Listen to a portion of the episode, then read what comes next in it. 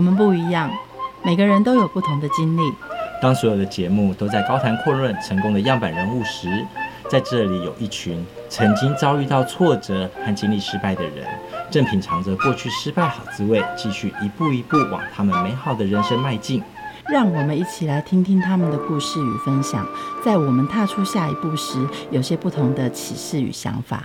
欢迎收听《失败好滋味》，我是 Rico，我是贝大小姐。肚子饿了，现在三更半夜可以先吃什么？现在对啊，不然我们一边工作很饿。所以现在外面咸酥鸡也关了，咸水鸡也关了，那只剩下小七吗？小七三更半夜工作就只是吃小七吗？我我有私房卤味啊，卤味卤味不是很麻烦吗？又要卤又要切，然后还要洗碗。欸、现在一边打字，怎么样吃卤味？你看我手上这一包，嗯，你看我手上这一包。是不是很轻巧又不会沾手？这是哪里来的？这是沙叔叔做的。从哪从哪哪来的？网络上就可以买得到。剁手来的。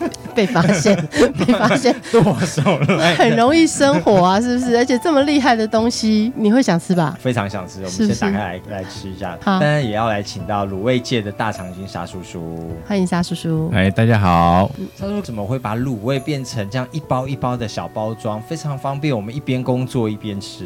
其实啊，因为很多外面讲说牛肉哈，牛肉都是牛肉干，牛肉干哈。那如果牙齿不好的话，吃起来也很麻烦，然后手也沾得脏兮兮的。之前我也是买一大包一大包的，那一大包以后，有一个朋友买了以后呢，他发现说两个人吃一个礼拜都吃不完。对，那怎么办？那这样子，这牛肉真的会变成牛肉干了。所以我就想说，那如果把它变成小包装，然后可以随手携带，不管上班啊、晚上宵夜啊，要吃多少就开多少，一包正好两三口。那看电影也可以，郊游也可以，那不是很方便吗？这真的也蛮厉害的，因为它改变了大家吃卤味的习惯呢。它本来是用筷子，现在打开来就口吃就好，所以它很适合在电影院里面吃，或者是边工作一边吃。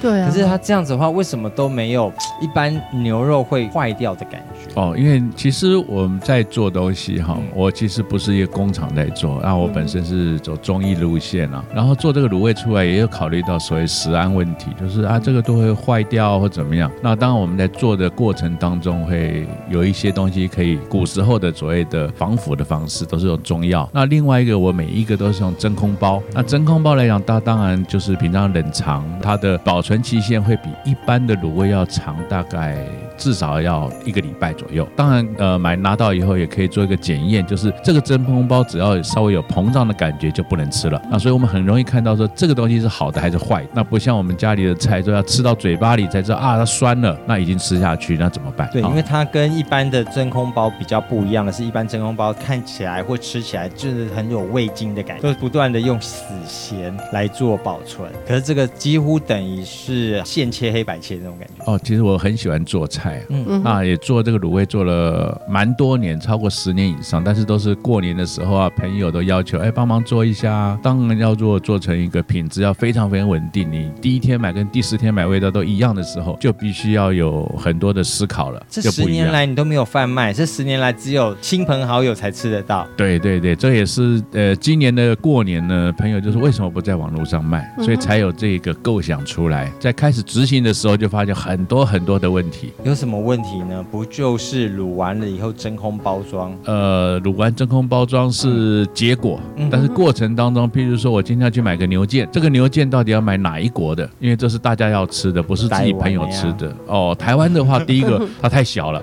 哦，台湾台湾台湾人比较小，所以外国的牛比较大。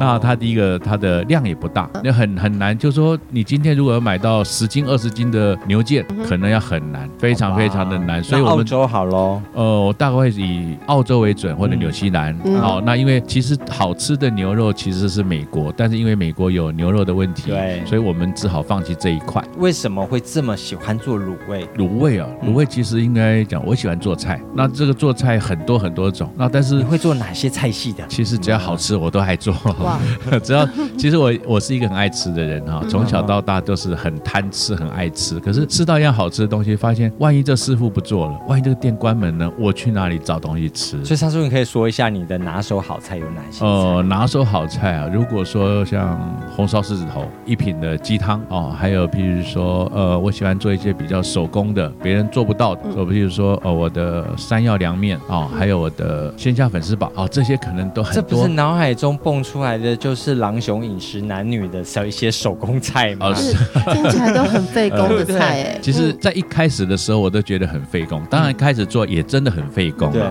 但是因为有经过很多的老师啊、朋友，因为都是专业的厨师，他们告诉我们一件事情，就是有在家里做菜跟餐厅做菜是不一样的。怎么样不一样？因为在家里只要是不计成本嘛，呃，对不对？然后大家马上有信先吃到啊。其实有有一个老师傅告诉我一件事：如果今天食材给你是龙虾跟鲍鱼，那谁做都好吃哦，因为食材本身就很对，本来就好吃的，所以你只要餐厅要打上我是鲍鱼的，这一定是贵，但是好不好吃再说。嗯，但是如何让一个很简单的食材变得非常非常不一样的味道？所以最厉害的就是我给你豆腐，你都可以把它变成禅宗级的豆腐。呃，譬如说我们讲说文思豆腐，文思豆腐其实它不过就是一块豆腐，嗯，可是你要吃到文思豆腐是非常非常难，而且价格非常非常高。哦，那为什么就在这搭的刀工，怎么样去改变它的一个感觉？在大陆来讲的话，他们叫做改刀，哦，就是一样东西把它改。那我讲一个小小的秘诀，我们常常在卤味摊上面吃到一个叫做豆皮、豆腐皮。豆皮我们台湾在切的时候，通常是一块一块的，嗯，但是我曾经有试过，就把它切成丝，一丝一丝的，那也是不难不难切，但是人家吃起来感觉完全不一样。这味道是什么东西？这就是豆皮啊！可是跟刚刚颠覆了大家对豆皮的想象。啊，对，所以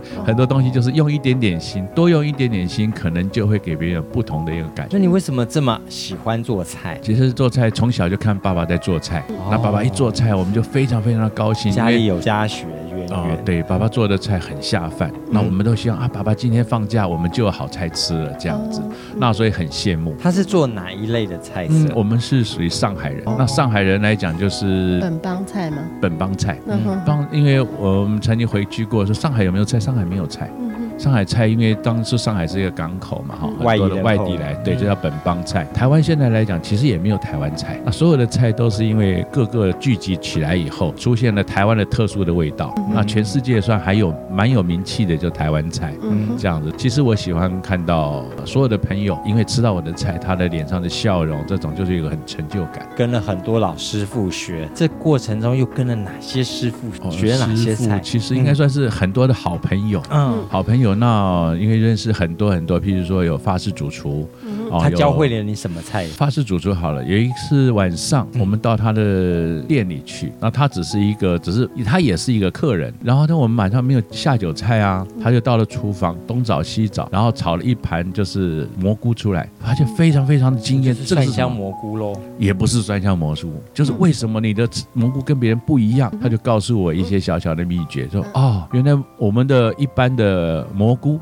可以炒成跟松露一样的味道，哦，我就觉得哇，怎么那么厉害？但一个小诀窍，所以他教我了。那以前我就学，刚开始是喜欢吃日本料理，就他跟师傅学了以后呢，讲一讲，就回去做着很那么辛苦啊，做一道菜拿了一斤的东西出来不到一两，这是日本的对，然后然后我做了一个小时，那人家两口吃完了，哇，那个太累了。结果后来又碰到一个很好的朋友，他是日本料理，他的父亲是日本人，在日本卖拉面卖了三十几年，那他教我了一些方法。说哇，原来餐厅会偷工啊！哦，当然他偷工并不是为了不是加粉加不是不是，他们真的有技巧，应该算是技巧，对，特殊的手法，嗯，怪不得我们做不出来。就像我喜欢做的虾鲜虾粉丝煲，大家看到是虾，但是其实真正味道不在虾的本身，在人家不要的虾壳跟虾皮。那这些虾壳虾皮，可能你跟卖虾子的跟他要一些，他就会给你。那所以做出来的味道就跟别人不一样。所以你在做菜的时候，受到这些师傅有什么样的改变和影响吗？好吃是因为有些手法工序不一样，那还有就是说日本料理师傅那边学到一样东西，就是我们的东西绝对不能浪费，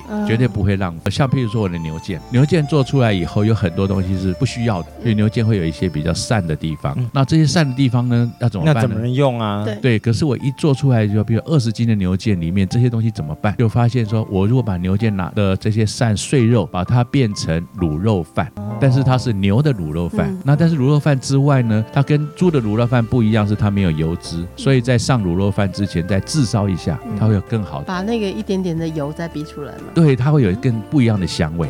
好，那至少以后会有一种腊肉的一个香味。那还有一个就是像我们的葱，我有做葱油。那在我们的牛的卤味里面来讲，它我们的葱不是直接放进去，很多人做卤味就是直接把新鲜的葱放进去。那要葱的味道更香，必须要用油炸，炸到它枯黄，再把这个枯黄的葱放进去卤。可是现在油怎么办？那就想到啊，我们上海人有一个叫葱油，葱油拌面。那我就把这个炸完以后，再把剩下油做成葱油，又是另外一样的产品。哦，所以说这些东西来讲，都第一个要节省的物力，不要浪费。这些都比较好想象。法式主厨怎么样注入在这个卤味的滋味里面？万流归宗哈，所有的东西都有它的优点。譬如说我们日本料理，它比较属于原味；法式主厨呢，它是能够提出它的味道更鲜美的味道。就像一个蘑菇，它也不用蒜，它就是把蘑菇变成松露。嗯，好，其实它是同一类的东西。那我们台湾来讲是比较作为大火，大火快炒。但是台湾因为结合很多大陆的一些各省的菜，啊，做法也不一样。哦，譬如说我们现在的以前的牛肉，我们都喜欢大火，哦，大火去煮啊，去烤啊。然后像我们在火锅店，哦，这边也可以跟大家讲一个，就是火锅店我们吃，譬如说要烫肉，大家都是开大火去烫。那如果说改变一下，用水煮牛的概念，你知道你在烫肉之前把火全部关掉，然后再把肉放下去泡到熟，你会吃起来说这个肉好嫩啊。所以牛腱也是一样，牛腱你要把它煮滚，但是又不能太大火，所以用泡的方式。所以用沙叔叔这样的方法来吃刷刷锅的话，其实你都不用点太贵，只要点最便宜的，用方法你都可以吃到很高级的牛肉感觉。对，就是把最一般的食材变得更好吃的感觉，那就跟别人不一样。不然你其实点了再高级的不会烹调，其实它都很浪费食材啊。对对对对对，也是这样的概念。这十几年来，你都在做些什么事情？都没有开餐厅，然后都只是招待亲朋好友吃，所以现在等于是说，好像沙叔叔家里宫廷的这些秘方已经流落到世间，大家都可以吃到。所以你在这过程当中开过餐厅吗？在大概六年前哈，因为父亲过世，所以想把所有的事情就全部结束。那也想放逐自己，但是放逐自己总是要过生活吧。之前考虑说啊，父亲在世的时候呢，想开个很会做菜，呃，对，然后自己也很想开个面店或者餐馆，然后就近可以照顾父亲。那后后来想，好吧，那我就在台湾再在呃自己设计一些餐点啊，自己做一个。做到一半的时候，我的朋友说，你在台湾那么麻烦干什么？就到我的他在帛琉开个饭店。那这个饭店呢，他说我在饭店那个海边就帮你弄个啤酒屋吧。哇，哦，那这样子去、去来来回回了一年。嗯，好，一年之后发现那里真的是去玩是一个天堂，去做事是个炼狱。为什么？问题是一个它物价太贵，物价太大，它的物价在台湾的六倍，因为全部是进口，它的人力也很贵。人力是一个人，因为他人真的不多，嗯、全国的人口一万九，但是一万九不会来吃我的东西，都是观光客，嗯、一天的观光客两千多人，也不可能全部来吃我的。嗯，那那个时候只是为了放逐啊，就是要离开台湾这样子。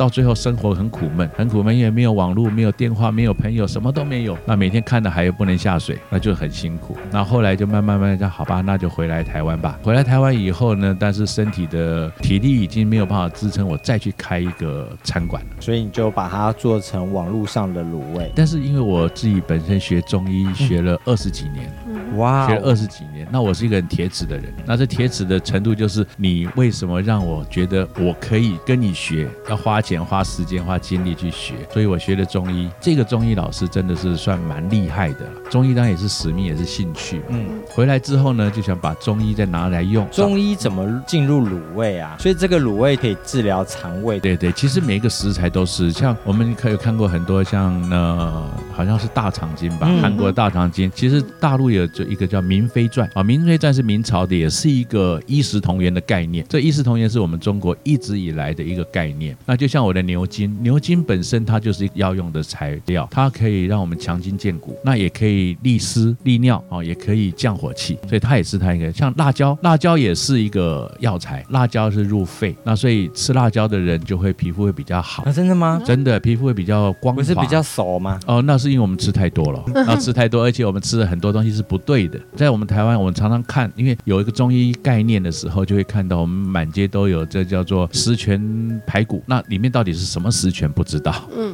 嗯，那反正药材就重一点，味道好一点，大家就吃了。就觉得有当归枸杞的味道。中医的背景在做卤味，你的卤味加了什么样东西跟大家不一样？哦，因为我现在做的先做的是所谓麻辣的部分。嗯，那麻辣部分来讲是四川口味，我自己外婆也是四川人，那从小吃她的辣就感觉只要甜到一口就整个舌头不见了，就麻掉了。那现在长大以后就开始就研究，因为四川也是有四川的一个特殊的味道，再加上里面很多，比如说里面有草果啦、豆蔻啦、茴香啊、桂皮啊这些一堆的中药材，那这些中药材的分量跟它的配合度也是经过中医的一个呃比例哦。那有些东西太多了不行，就太少了不行。那我曾经有一次就是说为了想让它香味更重，我用了两倍的香料，就发现这个牛肉做起来变得有点苦，反而不是我要的味道。所以它多也不行。好多食材和药材丢掉是舍不得，所以只好自己吃。在做中医卤味的时候，你做了哪些研究？卤味研究来讲，食材的分量跟水的比例，好，这些东西都还要去做。譬如说，我今天有二十公升的水，一大锅卤出二十斤的牛肉。那如果说我今天说改成没有那么大的量，我用十公升的水卤十斤的牛肉，可不可以？这时候就不对了，做出来东西就完全不一样。好，那它的火候的大小也有不一样。就像我们以前煮中药，中药有就是说七碗水煮成三碗，或或者三碗水煮成一碗，它用文火去煎，所以文火是代表什么？小小火。那为什么不能大火呢？煮快一点呢？像我们现在就是就是要速度的问题，所以每个东西都要快。但是为什么中药就是不能快？一快的时候，它的药效就不对了。那我们做菜也是一样，如果牛肉你用大火去做，它第一个说的很厉害，第二个它会很老哦，就必须要用时间跟精神去跟它耗。哦，那就是一个人其实都躲在厨房里面不断的研究，在钻研。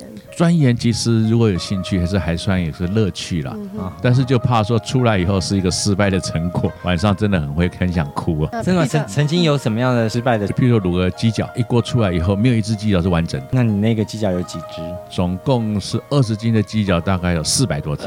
哇，四百多只鸡，然后很苦，每个都很苦。鸡脚，我是怕那个鸡脚很 很难过。它不是苦，它是整个烂掉。我的鸡脚，因为我要转做的时候跟别人不一样，因为我要把鸡脚里面的冻汁、鸡的那个叫做胶原蛋白能弄出来。然后就是，甚至我一个朋友说吃了以后，他叫他爸爸来，哎，没有牙齿也可以吃，因为他的鸡脚冻已经出来了，连骨头里面都有汤汁。这就是我们中国一个食材里面叫原汤化原食的一个概念，这样子做出来。但是你做化一个鸡脚卤个四个小时，大部分人都是不是皮开肉绽就是骨肉分离啊。但现在已经可以做到，就是外观看起来是一只完整的鸡脚。所以我们这样随便打开一只鸡脚，其实背后都有很多很多的辛酸血泪史。哦，对。所以刚刚沙叔说说这种辛酸血泪史叫做“修和无人问，存心有天知”。天哪，对，这还好，这是做药的概念了，嗯、就是说，我们在我们以前中医里面来讲，我们讲一个六味地黄里面的一个地黄，地黄采出来以后，它不能用水去洗，它必须要用酒去洗，洗完了以后呢，要去晒，晒完了以后再来蒸，蒸完再来泡，这样叫九蒸九晒。做一个地黄出来要一个月，所以加搞缸啊，那个要它的药效也只能这样子，所以叫做修和，修是属于把去无存精的意思，和是和呃合作的和，合作的和，然后在做这种事情这么辛苦的工作，没有人会知道你，而且没有人会问你他怎么做的，嗯，但是你怎么去做，只有自己心里知道，就是存心有天知。做这些是有看到什么样的书籍吗？呃，其实因为我们在中医里面来讲，我们古时候就是医食同源，然后我们刚刚讲有很多的电影、呃电视连续剧都有讲这些。对，因为人家说的是药补不如食补。对对对，那是一个最好的预防医学的概念了哈。那因为中医里面有很多，在一个因缘机会里面有拿到一些呃明朝跟清朝他们在宫廷御厨里面的一些药食上面的一个做法。这也太夸张了吧？你拿到了？呃，那个是还好，那个是还好。我这边还有少林寺真的秘籍。天哪！少林寺的方丈释永信送的啊，当然是也是人家说，哎，那个人家就说转转说，哎，你有没有需要？我就拿来看了。所以少林寺的秘籍是教你武功哦。哦，有，但是因为少林寺哈，在以前明朝的时候有抗倭寇，嗯，所以它里面来讲有武功秘籍，也有医医疗方面的秘籍。嗯，那这秘籍里面同时就是讲大部分的刀伤如何做药哦，做药来讲，我刚才医食同源，做药里面来讲的一些过程手续，那当然全部都看完之后，发现他们有共同的点啊，譬如说我们做药的时候的火啦，或什么样的先后顺序，或者是人家讲的叫做君臣佐使的一个配方的那个感觉。这里面拿出来，全部加在一起之后，就造成我沙叔叔里面的一些小小的配方了。那、啊、少林寺也吃卤味哦？少林寺不是出卤味，他少林寺做药。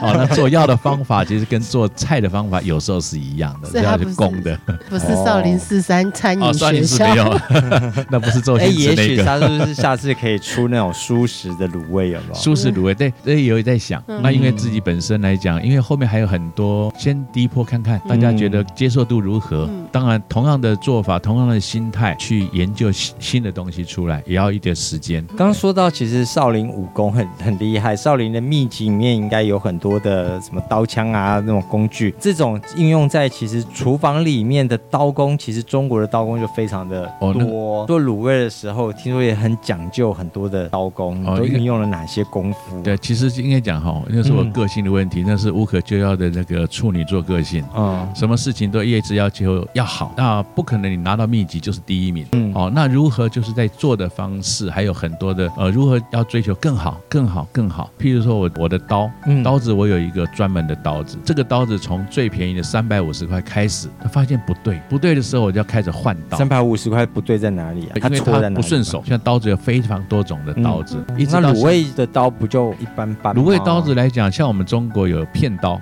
虽然很大一只，有片刀，有剁刀。好，都很多种。那如何让自己顺手的一个刀子？那甚至于我还为了就是说磨刀，磨那个刀，如何把它磨得很顺利、很利？好，然后还去跟一个日本老师傅，我磨了一个礼拜的刀。天哪，小小的一包的牛腱或牛肚，竟然背后有这么多的学问呢？嗯，这。刀也要讲究，秘方也要讲究，还有呢？还有做法呢？做法也是要讲究。譬如说，一直研究时间点，像我现在牛腱的大概在整个卤的过程大概五个小时。那这五个小时里面来讲，一般家庭可能就没有那个时间在做这个东西。嗯，好，这就交给我们来做，因为我们想要更好。那我一直一个概念就是，光瓦斯费一般家庭都受不了。对对对，而且卤那么久，那个一斤的牛肉可能剩下半斤。好，剩下半斤，然后再去掉一些脚料不能用的那些东西，那这个东西成本上面算真的很高啊，高哦，要费工。那我觉得一个好的东西，并不是说食材本身的好，而是我觉得在每一个小细节上多用一点点心哦，那才能呈现出一个完美的东西。那可能一个小小的不用心，可能这个整个都报销了。说到好志虽烦，必不敢省人工。这是我们那个是什么样的？这是出自哪个经典？哦，这个其实是一个我们要呃中医界里面的哈，在做药上面来讲的哈。它的全文是“炮制虽繁，必不敢省人工”啊。嗯，就在我们做的中医也在做炮哦。呃，不是，它不是不是我们那个不是枪炮的，不是枪炮的炮。它炮制是一个就是做做这个事情，譬如说我要泡泡菜，嗯，为什么叫泡菜？就是要要泡制哦，泡制这种东西是一种做法。对，是做法，就是工工序的意思。对，炮制虽繁，但是不敢省人工哦，就是每一个过程都要非常非常的，一点都不能马虎。好，那品味虽贵，但是不敢省整物力。嗯啊，比如说我可以用很便宜的肉啊，我可以用很，就像我的我做的鸡翅，鸡翅来讲，研究到现在为止，一斤的一斤要六只鸡翅才能符合我要的水准。如果像我们有些在路边的炸鸡店，他们用的鸡翅一斤可能要九只到十只的鸡翅。如果我用的那种鸡翅，那出来真的就是骨肉分离。但是我可以用到土鸡鸡翅，可以，但是我要有更久时间，但是会不会达到我的效果？可能没有。品味虽贵，但是不敢减物力。像我的辣椒里面就有一个。用干贝酱，用干贝，但是不是做 XO 酱哦，这样子。所以每一样东西虽然它必须要有，但是不可以减少，不可以偷工减料。所以这集我们真的是失败好滋味。所以一次一次所尝的，其实最后呈现在网络上买到的，其实真的是非常好的滋味。嗯、可是人家说卤味如果没有辣椒，真的是少一味。沙叔叔做的有哪些辣椒？辣椒目前来讲，我做了四种，但是应该说辣椒有两种，嗯、辣椒酱两种，辣油两种。辣椒不是就是辣嘛？哦、很多人就是辣椒在追求辣，你看这个不辣，那个不辣，大家都在拼命在比辣。嗯、其实要辣蛮简单的。我们辣椒我现在用的是两种辣椒，一个是一般辣椒，一个朝天椒。如果还要再辣，只要去买到墨西哥的魔鬼椒，绝对是喷火的。但是我觉得辣椒应该它本身要有一个厚实感，一个层次。感哦，那不要只是追求辣哦，它的香味也要有一个。有些人用用辣椒是用麻油去炸，那它是麻油的味道。那辣椒不应该去掉辣的味道。这种四款辣椒，嗯、哪一种是站在它前面的？哪些些是中味，哪些是辣味？其实每一种辣椒它有它的特性在。同样，我刚刚讲过了，用一个最简单的，就是一个辣椒能够做出不同的味道，提升出它本身的一个特性出来，才是我们要做的一个事情哈。基本的辣椒酱它是比较辣的，哪一个？就是香醇辣椒酱。香醇辣椒对，是比较辣的。那它就是用一些，它必须要做两三道的工序。哦，那除了炸辣椒之外呢，还要再用一些其他的，比如说我需要用紫草，紫草里面它本身有收敛，还有本身降火。哦，那还会让颜色特别漂亮。哦，这是中药里面的一个，但是量也不能太多。所以你在辣椒里面还用到中医的方式，哎，对对，因为我在中医里面看到，哎，这个东西是可以放在里面的。好，那譬如说我的极品辣椒酱，我里面就放了干贝。那干贝的做法也不是那么说放进去就好，很多人干贝泡水，我的干贝必须要泡酒，那去掉干贝的腥味，但是留下干贝的香味。泡了半个小时还要去蒸，还要再蒸半个小时。完了以后让它晾干之后再去炸。哦，所以这个虽然一瓶小小的辣椒酱，可能它的工序做一锅辣椒酱可能要做到五六个小时。所以你的极品的辣椒，你觉得最适合沾哪一个的卤味？极品辣椒酱。我个人比较喜欢拌面，拌面来或者拌水饺，因为它没有那么辣。它辣，因为被干贝的甜味有点盖过去，嗯、哦，所以它也很辣。啊、哦。但是这吃辣来讲，我们叫我的辣椒酱取名叫品辣，嗯，所以不是要只追求辣，要求品味跟品酒一样。啊，品品辣辣椒酱、嗯、啊。当然这个概念也有跟那个周星驰的叫一间客栈的意思是一样，嗯、所以你要几罐辣椒酱，一品辣椒酱。对，而且还有一个叫做秘制的，呃，秘制那是红油，我看也是。从宫廷出来。也算宫廷啦，这是因为呃，你知道我们的辣椒全全中国吃辣椒两个省最辣，一个叫做四川，呃湖南，他们两种辣不一样，四川的辣叫做麻，那那个呃湖南的辣椒酱是真辣，那四川叫做不怕辣，那湖南叫做辣不怕，所以这是他们的想法。我们这我们想要的就是比较有多层次的感觉，那可能就是四川。那四川里面来讲，它的大红袍的花椒是大概全世界没人能可以比的，所以用大红袍的花。椒再加上我们中药的药材，比如说草果啊、豆蔻、茴香啊、桂皮这些的药材下去，再去把它弄出来它的特有的味道。那所以打开之后，你会感觉好像在煮麻辣锅，没有它的辣，但是有它的麻辣的香啊，这是它的特点。夏叔叔，你看我们一直听着你说的故事，有人就把你的卤味全部都吃完了，现在应该在哪里去补货呢？这个的话，可能要在网络上面帮我去搜寻一下沙叔叔，在乐天也有，现在也开了呃我的网络商店。好，所以关键字就是打沙叔叔的卤味。对对对，没有辣椒的卤味真的是少一味。真的，现在卤味除了鸡的卤味之外，牛的卤味是辣的。牛卤味来讲，里面有一样东西叫做麻辣酱。这麻辣酱必也是非常非常的难做，也很麻烦。哦，没有那个东西，这个卤味就缺了一个味道。同时，我刚刚讲就是说，我们在做东西的时候不能省掉任何的工序。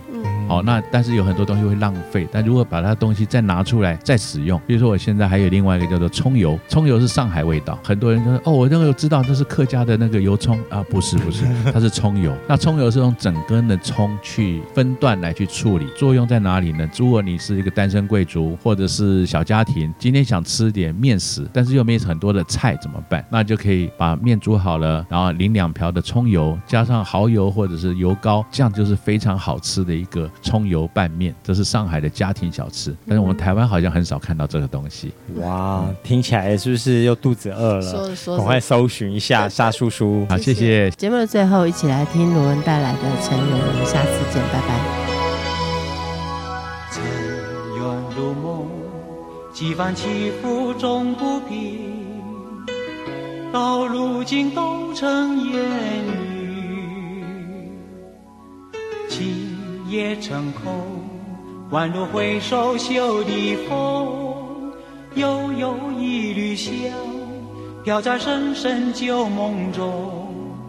繁华落尽，一身憔悴在风里，回头时无情也无。